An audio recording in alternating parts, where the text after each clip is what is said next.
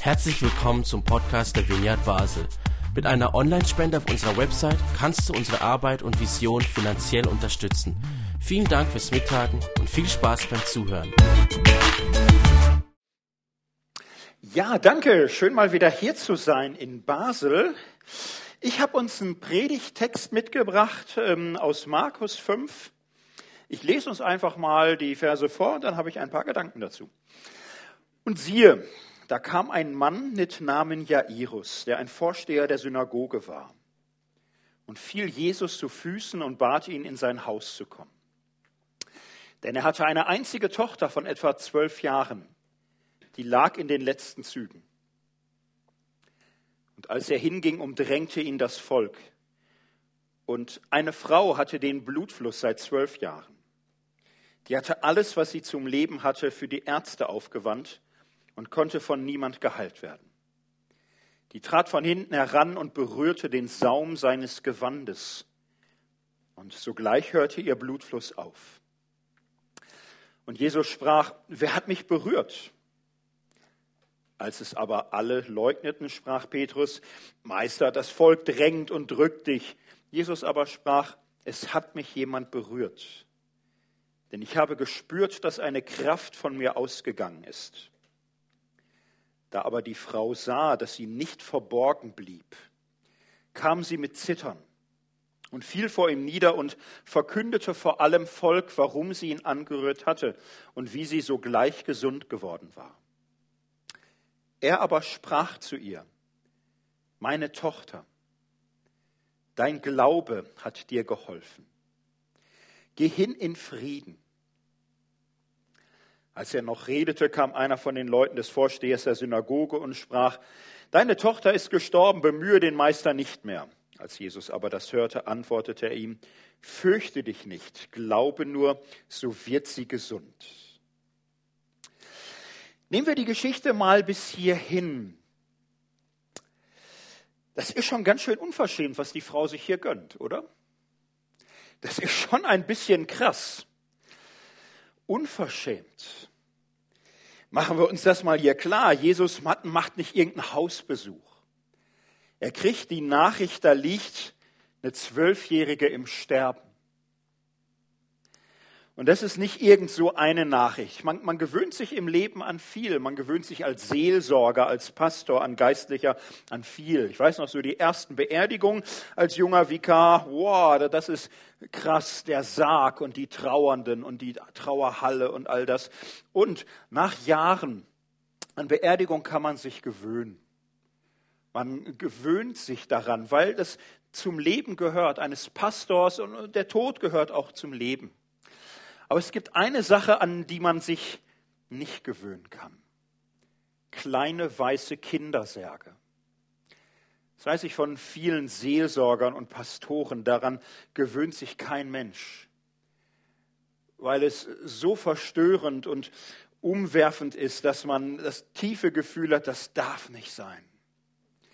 Vielleicht kennen viele der Herr der Ringe, diese große Kinoserie, die Geschichte von König Theoden, der lange in Verhexung da in so einer Art geistigen Wachkoma existiert und dann irgendwann befreit wird davon, erstmal wieder mitbekommt, was los ist und dann mit voller Wucht realisieren muss, dass sein Sohn Theodred zu Tode gekommen ist. Und weinend sagt er dann zu Gandalf, kein Vater sollte sein Kind zu Grabe tragen. Ein Vater, dem sowas droht, der kommt zu Jesus.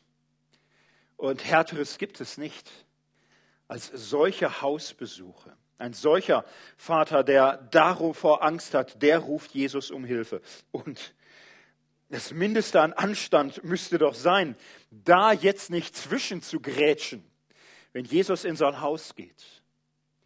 Wie unverschämt ist das zu sagen, hier, stopp, halt, ich habe auch was so sich darauf zu drängen. Jetzt ahnt die Frau das vielleicht irgendwie.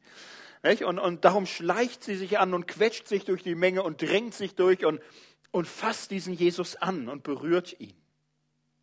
Und auch das ist unverschämt. Auch das ist krass. Denn, naja, sie ist schlicht unrein. Und der Fall ist in der Tora klar und deutlich beschrieben. was damit los ist. Da heißt es im dritten Buch Mose, wenn eine Frau den Blutfluss eine lange Zeit hat, zu ungewöhnlicher Zeit oder über die ganz gewöhnliche Zeit hinaus, so wird sie unrein, solange sie ihn hat. Wie zu ihrer gewöhnlichen Zeit, so soll sie auch da unrein sein. Jedes Lager, worauf sie liegt, die ganze Zeit ihres Blutflusses, soll gelten wie ihr Lager zu ihrer gewöhnlichen Zeit. Und alles, worauf sie sitzt, wird unrein wie bei der Unreinheit ihrer gewöhnlichen Zeit. Wer davon anrührt, der wird unrein und soll seine Kleider waschen und sich mit Wasser abwaschen und unrein sein bis zum Abend. Muss man sich mal vorstellen, sie, sie drängt durch die Menge durch, sie, sie kontaminiert dann halben Volksauflauf. Das ist krass. Das geht nicht. Die Regel ist, ähm, sie muss mindestens alle anderen warnen. Manche sagen, ja, so schlimm war das nicht mit der Unreinheit. Dann hat man sie mal irgendwie gestreichelt und gesagt, Mensch, du Arme. Und dann ging man duschen, Klamotten waschen und war bis abends auch rein und dann ist er vorbei. Aber das wollen Menschen auf der Straße nicht irgendwie persönlich eine Sonderdusche verabreicht bekommen. Das geht nicht. Und sie kann auch nicht einfach fremde Männer anpacken von hinten her. Wie wird man so unverschämt? In so einer Situation, mit so einem Leiden, so eine Geschichte. Ja, wie wird man so unverschämt? Das hier ist eine Frau, die in mehrfacher Hinsicht am Ende ist. Sie ist am Ende ihres Geldes. Es ist immer schön, wenn man sagen kann, auch mir persönlich ist Geld nicht so wichtig. Das ist ein super Spruch, wenn man genug hat. Wenn man nicht genug hat, ist das so ein Satz, wo man auch denkt, sei du mal in meiner Lage. Und sie ist am Ende mit ihrem Geld. Sie hat alles für die Ärzte aufgewandt, was sie hatte. Das machst du nicht ohne sehr viel Leidensdruck. Sie ist am Ende mit ihrem Geld. Wir erfahren nicht, ob sie einen Mann hat. Wir wissen nur aus dem Gesetz, wenn eine Frau ihren Blutfluss hat, darf kein Mann zu ihr eingehen. Das gilt für sie seit zwölf Jahren. Das heißt, Minimum ist sie Mitte 20. Und Mitte 20 ist nicht so ein Alter, wo man im alten Israel sagt, oh, Mitte 20 ist eine super Zeit, ne? da ist ja alles noch vor dir, da brauchst du noch gar nicht anfangen dran zu denken, mal heiraten und Kinder kriegen, das, das, das kann alle. Nee, das hat man mehr oder weniger hinter sich. Wenn sie bis dahin keinen Mann hat, dann ist sie nicht nur allein, sondern sie wird es bleiben. Sie ist krank, sie ist arm, Sie ist einsam. Sie ist am Ende ja und irgendwie auch bei Gott. Wenn man für die eigene ganz konkrete Lebenssituation Bibelvers hat, das ist ja schon was Spezielles. Aber dann so ein Bibelvers, so ein Bibelvers, so ein draufgetackertes Stigma auf die, auf die Stirn. Du bist unrein und verheimliche das nicht und verhalte dich so. Warne alle vor dir, dass keiner dich aus Versehen anfasst das ist was. Und so kann man so unverschämt werden, wenn man am Ende ist. Und es gibt Sachen, da gewöhnt man sich auch nicht so gut dran. Es gibt so manches Leiden, manchen Stress, da gewöhnt man sich dran. So, nicht? Aufregung bei äh, frei vor anderen sprechen, ja, ein bisschen Adrenalin ist immer, aber ja, gewöhnt man sich gut, das schafft man. Aber an Scham gewöhnt man sich nicht gut. Scham schneidet tiefer. Und manchmal ist das so, als wenn das Schwert immer tiefer und spitzer würde. Ich weiß nicht, ob ihr auch so Game of Thrones solche Serien guckt oder ob die Schweiz noch hier so ein bisschen heiler Ort und wo man so schlimme Dinge nicht guckt. Also in Deutschland gucken das viele Menschen. Und, und da gibt es so eine Arya Stark, die hat so einen, so einen Leitspruch, Angst schneidet tiefer als ein Schwert. Scham auch. Scham schneidet tiefer. Scham zerschneidet dir die Seele. Scham schneidet tiefer als ein Schwert. Und du kannst dich nicht daran gewöhnen. Und es ist schwieriger als bei der Angst, dem auszuweichen, was dich bedroht. Das, was dir Angst macht, das kannst du manchmal besser vermeiden. Du kannst dich besser zurückziehen. Aber in welche Schlupfwinkel du dich auch zurückziehst auf der Flucht vor der Scham, die ist immer schon da. Es ist ein Schwert, das dich von innen verwundet und du weißt nicht, wohin du fliehen kannst. Denn Scham schneidet tiefer als ein Schwert. Und darum ist sie an diesem Tage reif zu einer solchen Verzweiflungsaktion. Jetzt wird sie unverschämt, jetzt drängelt sie sich durch. Jetzt kontaminiert sie eben ihre ganze Umgebung. Ist ja alles egal. Jetzt ist ja auch egal, was Jesus jetzt gerade vorhat. Jetzt fasst sie ihn an, weil sie keinen anderen Ausweg mehr weiß. Und wird dabei geheilt. Sie spürt es sofort. Und Jesus spürt es sofort. Sie wird geheilt, ja, und das ist ein Wunder. Und Wunder hat ganz schlicht damit zu tun, dass man staunt, dass man sich wundert. Gibt es so Menschen, die schnell in so einen Coolness-Modus umgehen? Die einen sagen, ja, Wunder, ist klar. War in der antike Welt so, da war ständig, da liefen lauter heilige Menschen rum, die konnte man anfassen, dann war das so eine Art Download, dann war man geheilt, ist klar, ist eine antike Geschichte. Äh, nee, war nicht üblich. War nicht üblich. Ist keine antike Geschichte, ist eine Jesus-Geschichte. Und ist auch nicht so eine Geschichte, wo du sagen kannst, ja, ich weiß Bescheid, ich bin ja gläubig. Jesus kann ja Wunder tun, ist kein Problem. Der macht das einfach, weil er ja Wunder tun kann. Wunder kommen von Wundern. Das ist hier schon sehr speziell, auch für Jesus sehr speziell. Ne? So, äh, un, ohne es zu merken, rückwärts heilen ist schon gehobene Kunst. So, wo, wo Jesus aussagt, was war das? Wow. So. Darum ist das so eine Geschichte, da, da gibt es keinen Grund, sein eigenes Bescheidwissen oder sein eigenes Gläubigsein wie so ein Meisterpokal vor sich herzutragen und zu sagen, ja, ich weiß Bescheid. Das ist eine Geschichte, eine Jesusgeschichte, eine zum Staunen, eine zum Wundern. Eine Geschichte, wo die Welt auf dem Kopf steht. Und was macht Jesus dann? Ich weiß, könnte man doch denken, der peilt das dann der, der, der merkt, dass da irgendwie was passiert ist, was Wichtiges, was Großes. Und, und wenn eine Frau, die heilungsbedürftig ist, ihn einfach so anfasst, hat die vielleicht auch Gründe. Und wir erinnern uns, und er, er hat echt was zu tun. Der hat was vor sich. Ne, Wäre doch jetzt eine gute Gelegenheit, nichts merken zu lassen, mal zurückschauen, barmherzig, zärtlich zu lächeln, Äuglein knipsen, vielleicht sagen, weiße Bescheid, Schätzelein, und, und dann tun, was dran ist. Wäre doch eine gute Gelegenheit. Ne? So, ihr tief in die Augen schauen und sagen, wir verstehen uns. So. Nee, aber was, er macht da eine Szene. Er macht eine Szene und sagt, stopp, halt, da ist was passiert. So, selbst Petrus sagt, der Meister, guck mal, hier ist voll, und, und so. Es hätte dem Petrus vielleicht auch gut getan, wenn Jesus ihm mal Recht gegeben hätte und gesagt hätte, stimmt, hast recht, komm, lass mal nichts merken, gehen wir weiter und so. Nein, aber Jesus macht eine Szene und sagt, wer weiß, ich will es wissen keine Ausflüchte. So, und es heißt dann, äh, alle leugneten es. Alle gucken, also ich doch nicht und so. Alle, ja, die Frau auch. Ich doch nicht. Ich bin hier nur zufällig einkaufen oder so. Interessant. Nicht? Alle haben Recht und, und die Frau, ja, sie macht das, was sie ihr Leben lang geübt hat. Sich verbergen, sich verstecken, nicht auffallen wollen, nicht gesehen werden wollen. Aber Jesus bleibt dran und wie unverschämt ist das? Warum kann er nicht gut sein lassen? Er nötigt sie im Grunde nochmal, sich zu verleugnen. Und er bleibt dran. Er will es wissen. Und das macht der Frau keinen Spaß. Es kostet sie was. Unverschämtheit ist ein spannendes Phänomen. So eine vieldeutige Sache. Es gibt so eine Art von Unverschämtheit, wo Menschen jedes Gefühl für andere verloren haben. Sie sind nicht mehr in der Lage, sich in jemand hineinzuversetzen. Und sie haben wohl auch für sich selbst jedes Gefühl verloren, vielleicht weil andere nie für sie genug hatten, man weiß es nicht. Und so sind sie unverschämt, so gehen sie über Grenzen, so verletzen sie andere, so beschämen sie andere, so beschädigen sie andere. Und das ist eine zutiefst giftige Unverschämtheit, die viel Leid stiftet. Und dann gibt es eine andere Art von Unverschämtheit, wo auch Menschen im Grunde nicht mehr spüren können, wie es andere geht, weil sie zu tief verwundet sind, zu viel verletzt. Und sie darum ringen, in irgendeiner Weise gesehen zu werden, gehört zu werden, dran zu sein, Hilfe zu kriegen. Es ist eine verzweifelte Unverschämtheit, aber auch zugleich eine gesunde, ein Hilfeschrei, ein Schrei nach Leben.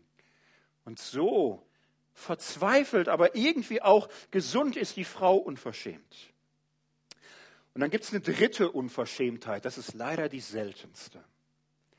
Eine Unverschämtheit, wo du im tiefen Sinne frei bist von Scham, die dich lähmt, Scham, die dich nötigt, dich zu verstecken, zu verbergen. eine Unverschämtheit, wo du in der Tiefe des Herzens entschämt bist und frei und wo du befreiend auf andere zugehst.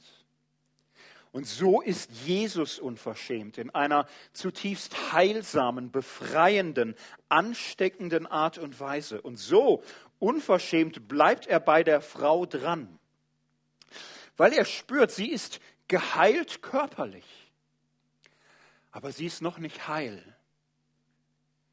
Darum verleugnet sie sich gerade, darum sagt sie, ich, ich war es auch nicht. Sie ist noch nicht heil, sie ist noch nicht ganz. Denn Scham schneidet tiefer als ein Schwert, verwundet tiefer, verletzt tiefer. Und sie hat ihr halbes Leben vielleicht gelernt, mit Masken zu leben, auszuweichen, sich zu schützen, sich unberührbar zu machen, sich so hart zu machen, dass es nicht immer wieder neu schmerzt und sie schafft es nicht. Und darum steckt es so tief in ihr drin. Und dieses seelische Leiden sieht Jesus auch. Jetzt kann man fragen, ja, ist es nicht hart? Weil was macht er mit ihr? Sie springt ja jetzt nicht auf und sagt, äh, habe ich mich vertan, ich weiß doch, sorry, hier ist mein Zeugnis, hey, ich bin geheilt. Nein, es, es kostet sie wahnsinnig viel. Es heißt, sie fällt vor ihm nieder mit Zittern und erzählt ihre ganze Geschichte. Sie offenbart sich und erlebt das wieder, was doch so oft ihr Leben war. Nicht alle gucken auf sie. Und, und da, da, da ist sie jetzt auf den Knien. Das heißt, alle blicken auf sie herab. Und sie erzählt ihre Geschichte und alle denken, boah, gut, dass ich sowas nicht hatte oder nicht habe. Wird sie jetzt nochmal beschämt von Jesus? Nein, es ist zugleich alles anders. Jesus reicht ihr die Hand und entschämt sie an dieser Stelle, weil er ihr einen Raum gibt ihr deren Lebensmotto es war, halt dich weg. Nicht unsere Stühle, nicht unsere Bänke, nicht unsere Tische, nichts berühren und uns selbst schon mal gar nicht. Dieser Frau gibt er einen Platz in der Mitte und nicht am Rand, wo er sie anspricht, wo alle sie sehen. Diesmal ist alles anders. Und sie erzählt ihre Geschichte und diesmal hören Menschen ihr zu und sehen sie wirklich an. Ansonsten ist es immer nur ihr grausames Gefühl, dass alle sie sehen. Und in Wahrheit gucken ja alle weg. Alle können das ja gar nicht ertragen, können ihr ja gar nicht in die Augen schauen, wissen ja gar nicht, wie sie sie ansehen wollen, haben vielleicht am Anfang noch gefragt, ist es immer noch so schlimm? Und äh, können das nicht mehr fragen und können die Antwort nicht ertragen und wollen sie gar nicht mehr sehen. Jetzt schauen sie hin. Und sie erzählt. Und sie hört auf mit dem Fliehen und sie hört auf mit dem Verstecken. Und sie lässt alle Masken weg und ist, die sie ist.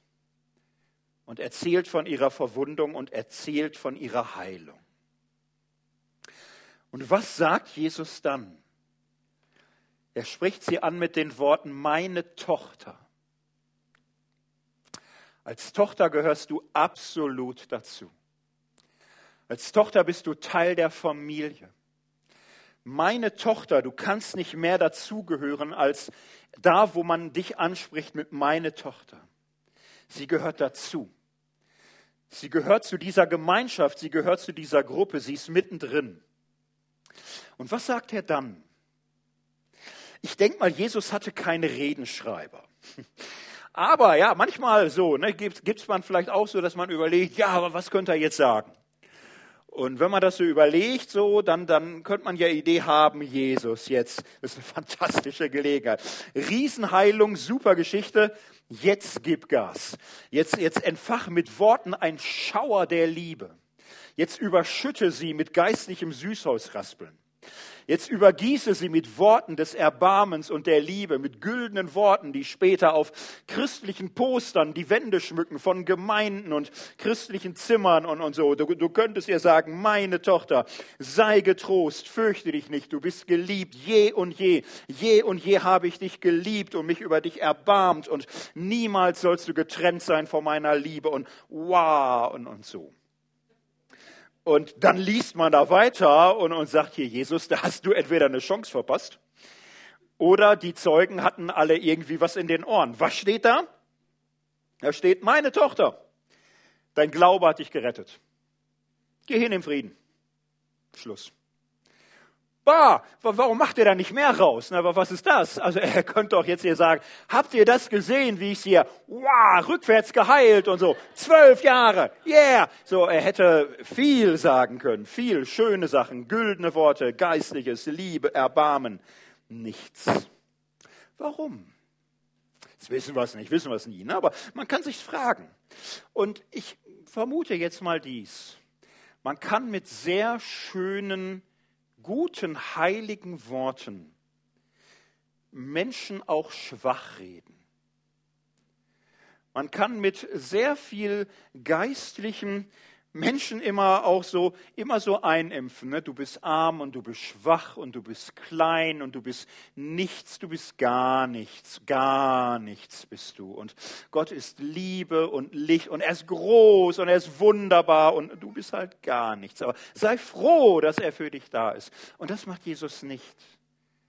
Er spricht sie hier auch nicht mit schönen Worten schwach, sondern er sieht zutiefst diese Frau war oft genug die, die bemitleidet wurde. Oft genug. Und diese Frau spricht er stark. Dein Glaube hat dich gerettet. Jetzt möchte man sagen, ja, aber Jesus, du, du hast sie doch geheilt und gerettet. Na, er sagt es aber so. Dein Glaube hat dich gerettet. Und damit heiligt er auch ihre Unverschämtheit. So, er nimmt jeden Makel raus. Jedes Jahr, das war aber schon unverschämt, das war schon krass, das war auch grenzüberschreitend, das war auch verletzend, aber ich habe dich trotzdem geheilt. Verdient das es nicht, aber ich habe dich trotzdem geheilt. Kein Wort davon. Dein Glaube hat dich gerettet. Und das ist krass, wie er diese Frau ausrichtet. Die Frau, die Hartes erlebt hat, die Ätzendes erlebt hat, die Furchtbares erlebt hat, wird hier aufgerichtet. Und mit so Worten, die klar machen, wie hart das immer gewesen ist, was du erlebt hast. Es hat dich nicht gebrochen. Du hattest heute die Kraft, durchzubrechen durch diese Mauer der Menschen. Es hatte die heute, trotzdem hattest du die Kraft. Du hattest diese Sehnsucht und du hattest dieses Verlangen nach Leben und diese Sehnsucht nach Liebe und diese, dieses Verlangen angefasst und berührt zu werden. Du wolltest gesund werden. Und du hast es geschafft.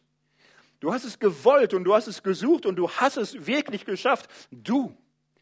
Jesus macht diese Frau hier groß. Und so, so steht hier die Geschichte auch. Das ist eine Geschichte von der Frau und wir reden heute darüber. Wir sitzen hier in Basel 2018 wenn man das nächste Woche bei der Arbeit erzählt, ja, ich besuche da so eine Community, ja, Christentum, genau, ist das. Und wenn da jemand fragt, ja, worum geht's denn da? So, so Geschichten von Gott und Helden und Königen, könnte man sagen, ja, auch, aber zum Beispiel auch von so einer, so einer Frau, die ganz äh, viele Jahre lang Blutung hatte. Würden ja auch viele sagen, was, was machst du?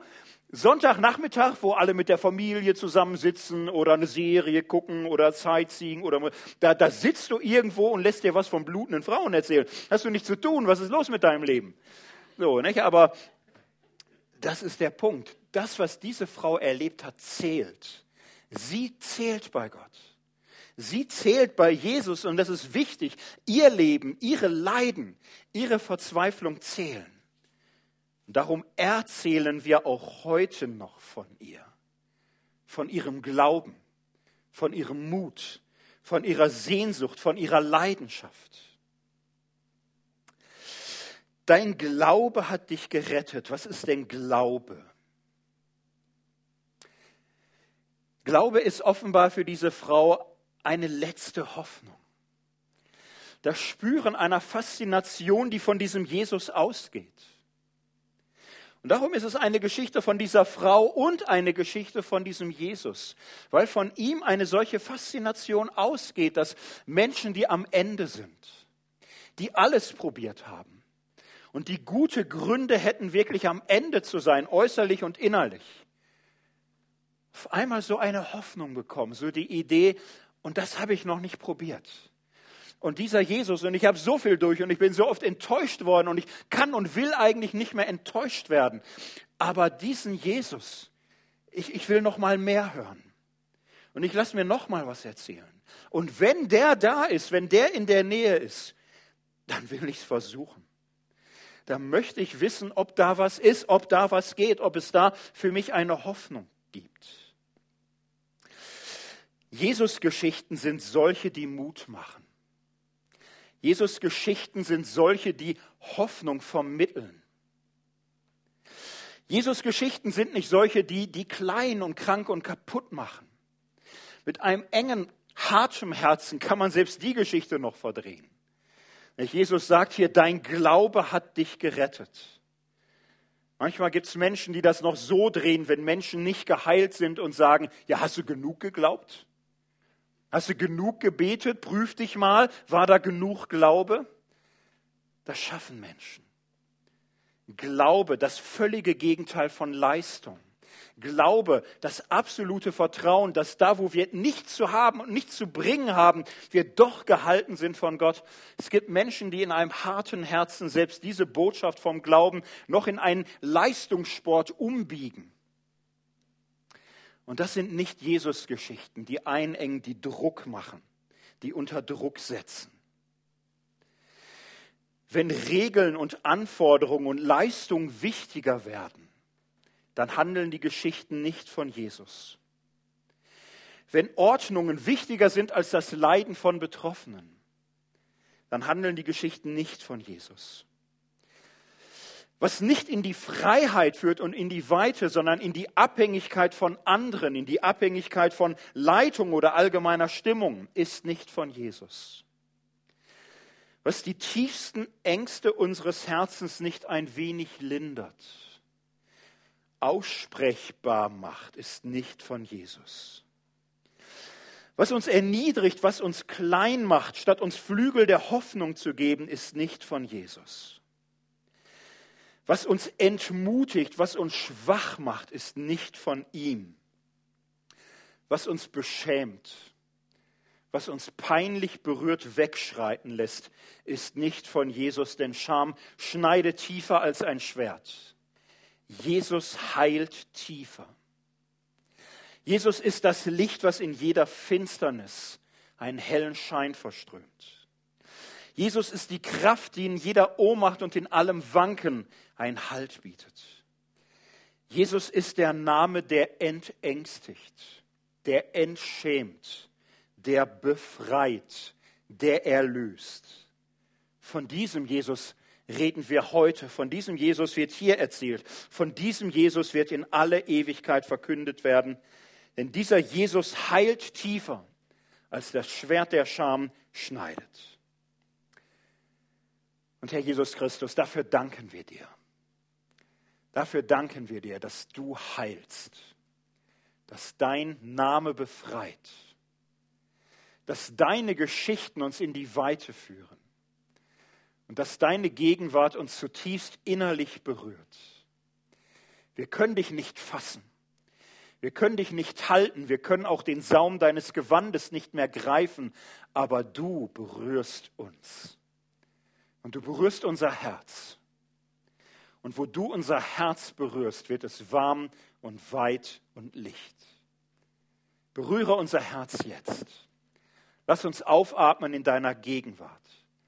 Lass uns tief Luft holen in deinem Licht. Alles loslassen, was uns bindet und gefangen hält. Voreinander auch zeigen, was uns verletzt und berührt und quält. Und wissen, dass du befreist und heilst und erlöst. Dafür preisen wir dich jetzt und in Ewigkeit. Amen.